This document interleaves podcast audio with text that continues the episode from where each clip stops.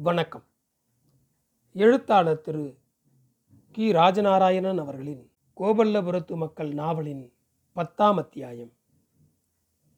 கொட்ட கொட்ட நட்ட நடு மதியானம் பங்குனி வெயில் கரிசல் காட்டிய முள்ளில் குத்தி நெருப்பில் வாட்டுவது போல் வாட்டி எடுத்து கொண்டிருந்தது.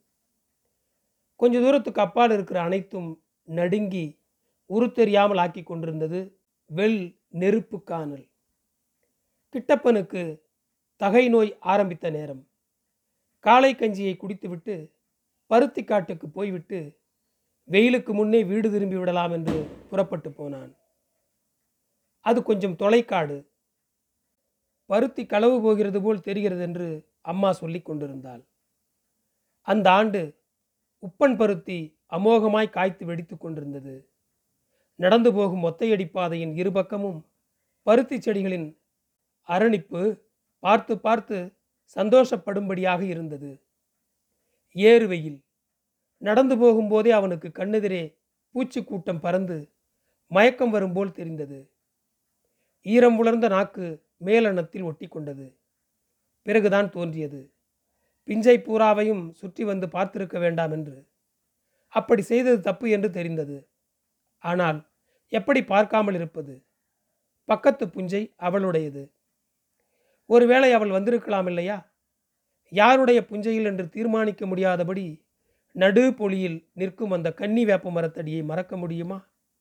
அதை பார்க்காமல் எப்படி திரும்புவது?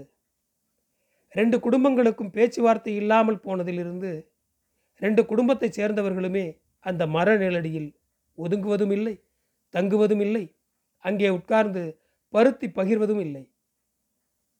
தலை தூக்கி அவன் அந்த மரத்தை பார்த்ததும் வா வா என்று சொன்னது. நெருங்கி போனான். அதனுடைய அடி உடம்பின் சில இடங்களில் வேணத்தழிவு அவளுடைய உதட்டின் செம்மின் நாப்பு நிறத்தில் இருந்தது. பட்டை வெடிப்பு ஏற்படாத அந்த பருவ மரத்தின் சில இடங்களில் கொழுந்து பிசின் காய்ந்து வைரம் ஜொலித்தது.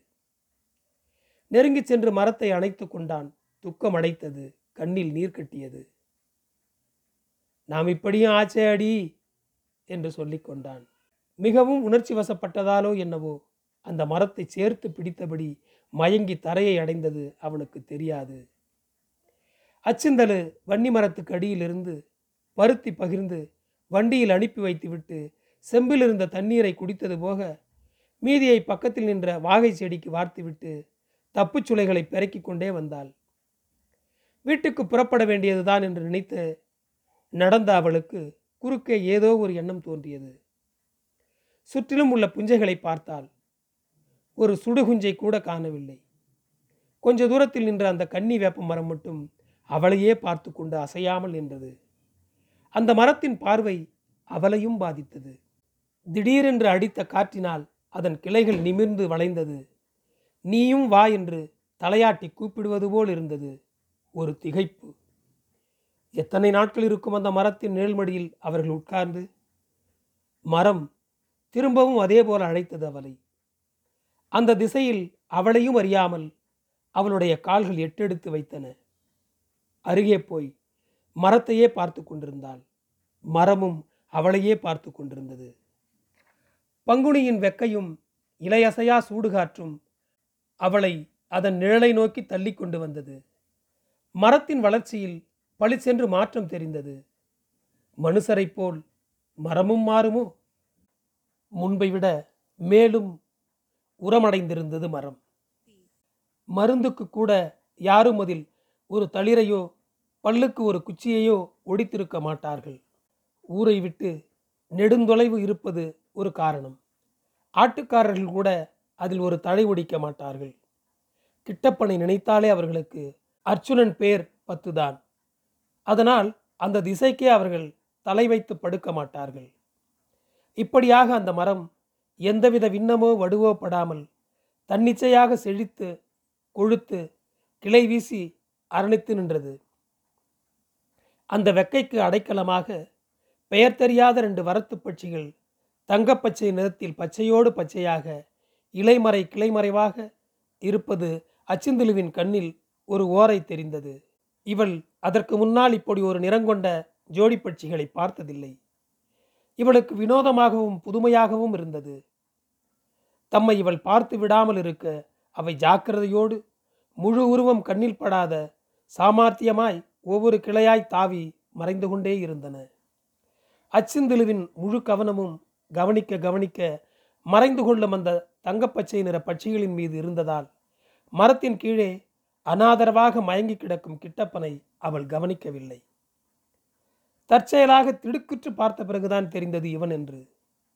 முதல் பார்வையில் வேற்று உருவமாக யாரோ என்றிருந்தது. பிறகு அயர்ந்து தூங்கிக் கொண்டு கிடப்பது போலவும் இது தூக்கமில்லை வேற என்னமோதான் என்று நினைத்து நெருங்கி கிட்டே போய் கவனித்தபோது தன் நிலையில் அவன் கிடக்கவில்லை என்று தெரிந்தது துணுக்குற்றாள். பாய்ந்து சென்று அவனை தூக்க முயன்றாள். தலை கழுத்தில் நில்லாமல் சரிந்தது. அதே சமயம் உடம்பில் சூடு தெரிந்தது. சொருகிய கண்களை பார்த்ததும் பயமும் அழுகையும் முட்டியது.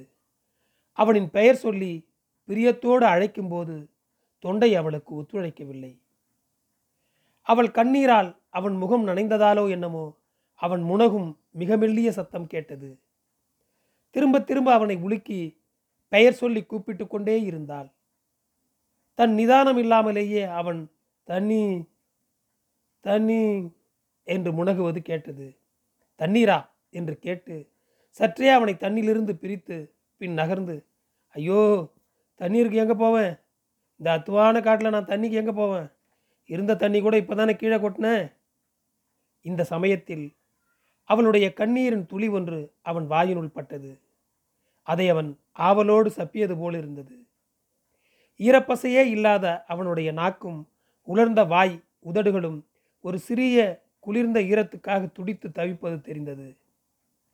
காய்ந்து வறண்டு போன அந்த உதடுகளை அவள் தனது குளிர்ந்த ஈரனாக்கினால் தடவி ஈரப்படுத்தினாள். அது பாசம் மிகுந்த மிருகங்கள் ஒன்றை ஒன்று நாவினால் நக்குவது போல் இருந்தது. அவனது உலர்ந்த உதடுகளிலும் பற்களிலும் அவள் இடதும் வலதும் நாவினால் தடவி தடவி ஈரமாக்கினாள்.